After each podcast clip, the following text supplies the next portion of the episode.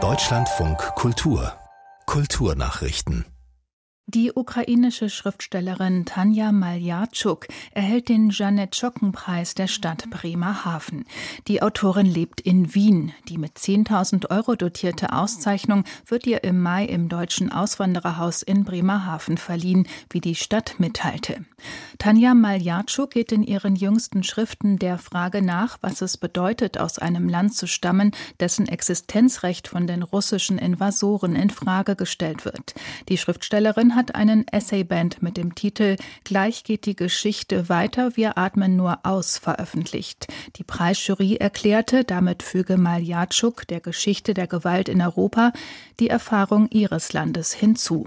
Mit dem Bremerhavener Preis wird an Janet Schocken erinnert, die in der NS-Zeit jüdischen Mitbürgern zur Ausreise verhalf.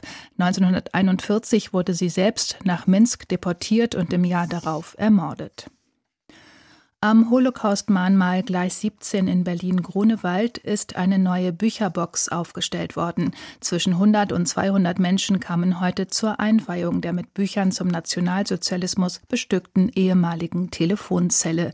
Im August hatte ein 63-Jähriger einen Brandanschlag auf die vorherige Gedenkbücherbox an gleicher Stelle verübt. Der Frührentner gestand vor Gericht, dass er die Bücher habe verbrennen wollen. Das Gericht wertete diese und weitere Taten des Mannes rechtlich als Sachbeschädigungen und ihn als schuldunfähig. Ob Goethe, Schiller oder Lessing, Klassiker gehören nach Ansicht der Direktorin des Deutschen Literaturarchivs Sandra Richter unbedingt in die Lehrpläne der Schulen.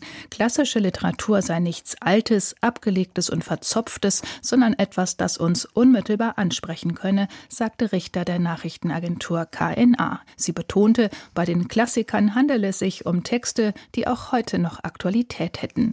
So zeige Schillers Wilhelm Tell Lehrreiches über den Umgang mit Tyrannen Tyrannen, während Goethes Faust II die Klima- und Finanzkrise vorwegnehme. Am Montag startet das Deutsche Literaturarchiv eine Bildungsinitiative unter dem Motto Literatur bildet.